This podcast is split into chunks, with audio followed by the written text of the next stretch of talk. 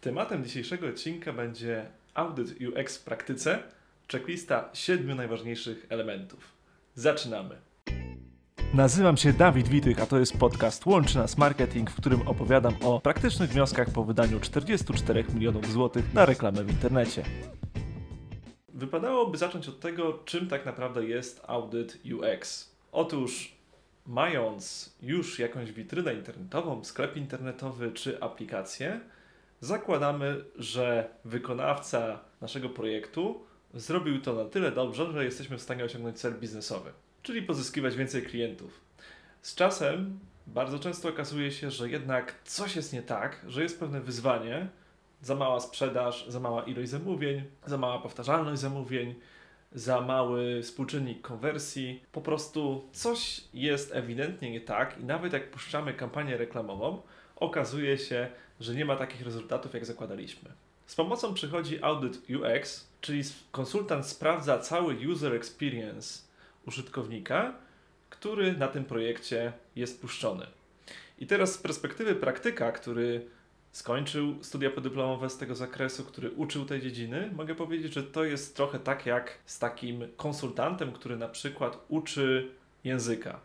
Jeżeli jesteś wykładowcą języka angielskiego i usłyszysz parę zdań od osoby, która jest Polakiem, a mówi po angielsku, jesteś w stanie wychwycić, na jakim ona jest poziomie. Jeżeli jesteś osobą, która zajmuje się układaniem witryn sklepowych, rozkładaniem towaru na odpowiednie półki, to odwiedzając sklep jesteś w stanie powiedzieć, jakby można było go przemeblować, żeby zwiększyła się sprzedaż. A jeżeli jesteś instruktorem prawa jazdy, no to widząc, jak ktoś wsiada do samochodu, jedzie przez miasto, jesteś w stanie po paru minutach powiedzieć, na jakim jest poziomie kompetencji, jeśli chodzi o jazdę na mieście. No i tak samo jest w przypadku audytów. Należy tutaj powiedzieć, że trzeba mieć zarówno podstawę praktyczną, czyli znaleźć dobre praktyki, jak dany projekt powinien być e, poukładany na podstawie licznych benchmarków, jak i powinno się po prostu wiele projektów tak naprawdę użytkować w praktyce. Bo to jest najważniejsze, żeby wiedzieć, co jest dobrze, a co jest źle, mając zarówno antyprzykłady, czyli najczęściej patrząc na strony internetowe, będą to prosto spersonalizowane strony na WordPressie, jak i bardzo dobre przykłady, czyli mamy portale internetowe, mamy duże e-commerce, mamy zagraniczne, amerykańskie strony internetowe, które po prostu bardzo dużo inwestują środków w badania użytkowników i zazwyczaj są to bardzo dobre przykłady, żeby się z nich wzorować. Ok, przejdźmy do konkretów, lecimy z checklistą. Po pierwsze, aby dobrze ocenić jako audytor taki projekt, posiłkujmy się może konkretnie stroną internetową, żeby było łatwiej się odnieść. Powinniśmy pierwszym etapie przeprowadzić brief, czyli zrozumieć, czym de facto zajmuje się klient, jakie ma wyzwania, jaką ma grupę docelową i jaką funkcję ta dana strona internetowa pełni.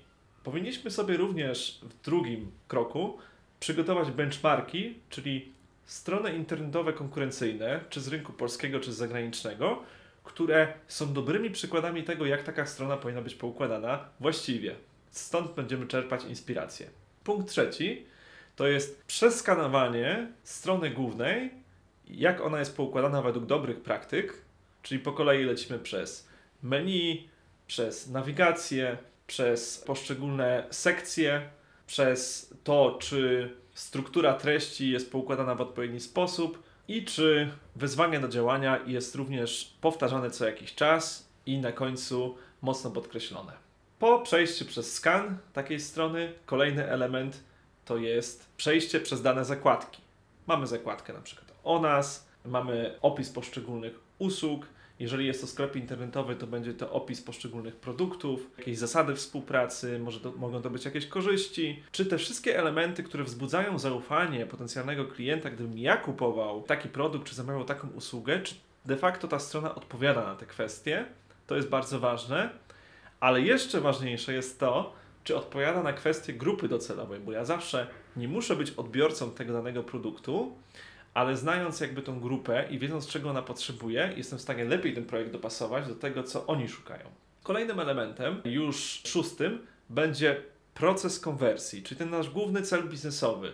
Jak mamy z firmę usługową, to jak wygląda proces składania zapytania i tutaj dam taki tip, że bardzo częstym elementem, który obniża konwersję, jest po prostu za duża ilość pól do wypełnienia w formularzu kontaktowym, albo też trudność w odnalezieniu tego formularza, tak żeby on nie był cały czas pod ręką dostępny. Jeżeli chodzi o sklep internetowy, no to bardzo często przy tym procesie zamówienia Błędem jest to, że nie widać od razu przycisku, który pozwala przejść na koszyk zakupowy.